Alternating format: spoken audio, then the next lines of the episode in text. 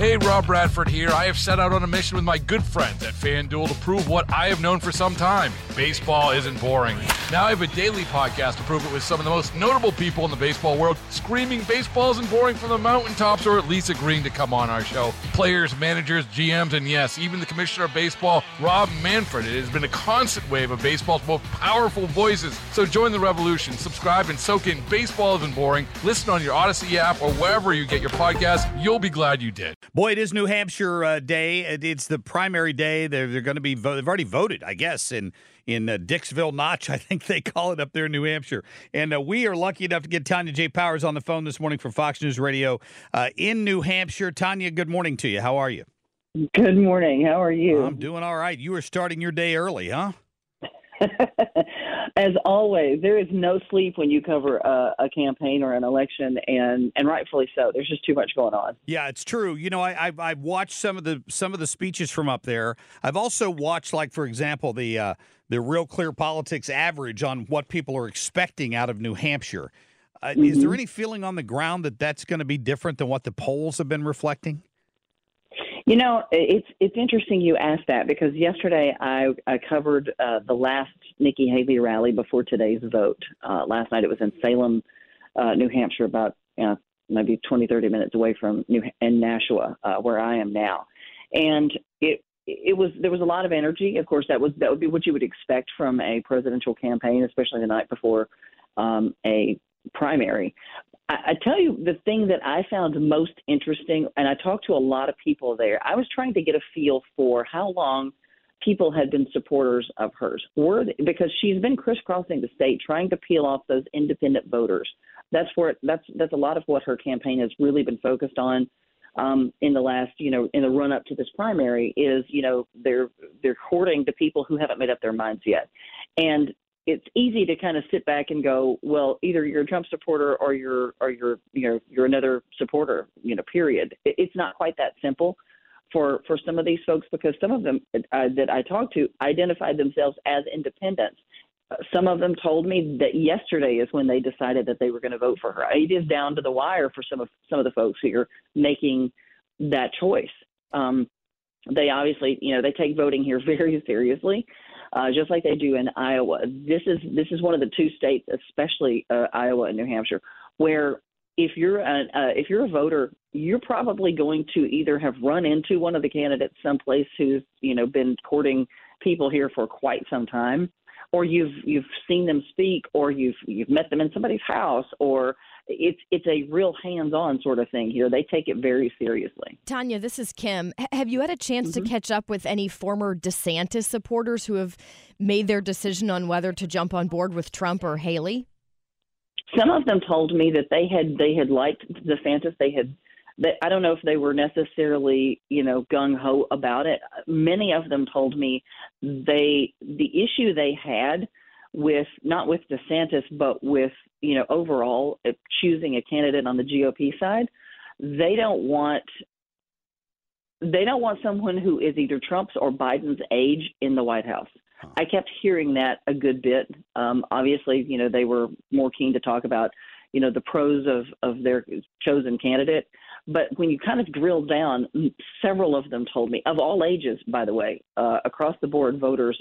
I talked to young voters, older voters, you know, uh, middle-aged voters.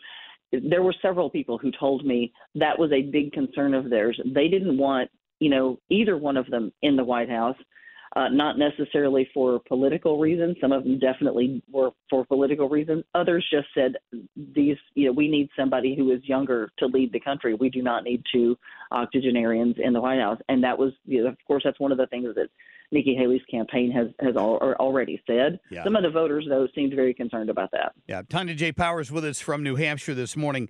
We we picked up a uh, the news has been reporting on a fake Biden robocall that's been going out yeah. to, to voters. Is that is is this believed to be a widespread problem up there in New Hampshire? Do they have any idea who's I, who's behind it? I don't know. No, at this point they they're not. They don't know who's behind it. I will say that uh, the New Hampshire Attorney General's office is looking into it. They said multiple voters got the calls. Uh, at this point, it's not clear just how many people got them, but you know, yeah, they they basically were an AI, you know, attempt to mimic, you know, the president's voice and used, you know, one of his phrases, you know, what a bunch of malarkey. Yeah. Um, in the in the robocall, uh, it, it one of the pieces of that story that that kind of may get overlooked a little bit today is, you know, when we talk about you know scams and and you know, robocalls and you know scam calls in general, um, you know, phishing and spoofing are two of the things that we hear about it seems like they they may have employed something kind of like that whoever is responsible for this because it looked like it was a it was false but it it was they showed up on people's phones as like it was coming from the personal cell phone number of a former state democratic party chair hmm. Uh, who has been help helping run uh, a super pac for the does the biden write-in campaign.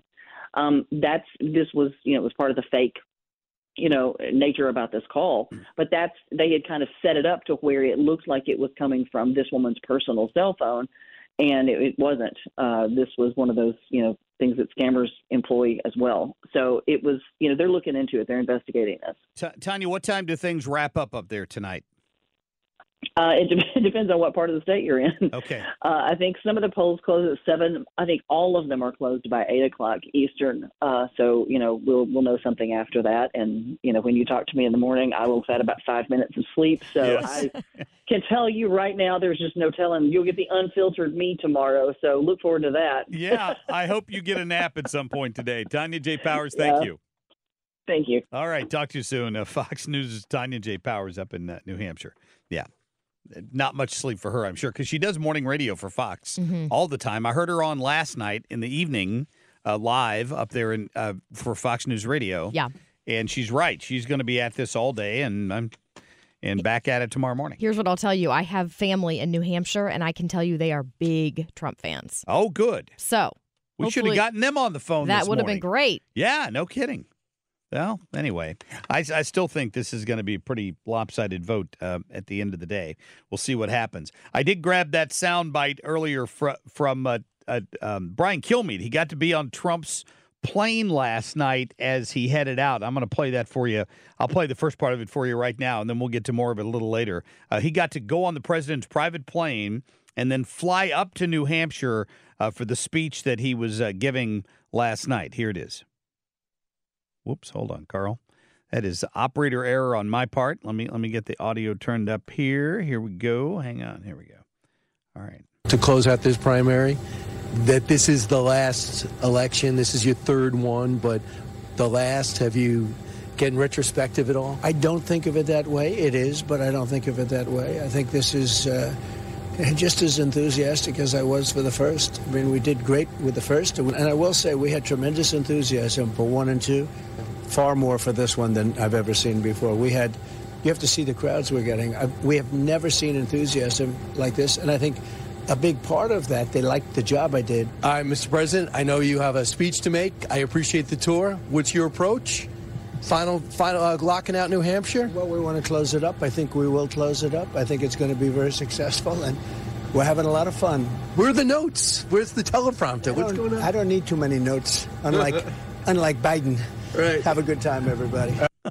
Biden. Biden. And like Biden, I don't need too many notes, he said. And uh, off he went. There, there'll be, uh, well, I've got another clip from him as well that we'll play coming up here shortly.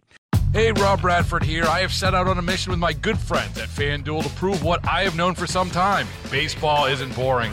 Now I have a daily podcast to prove it with some of the most notable people in the baseball world, screaming baseball isn't boring from the mountaintops or at least agreeing to come on our show. Players, managers, GMs, and yes, even the commissioner of baseball, Rob Manfred. It has been a constant wave of baseball's most powerful voices. So join the revolution, subscribe, and soak in Baseball Isn't Boring. Listen on your Odyssey app or wherever you get your podcast. You'll be glad you did.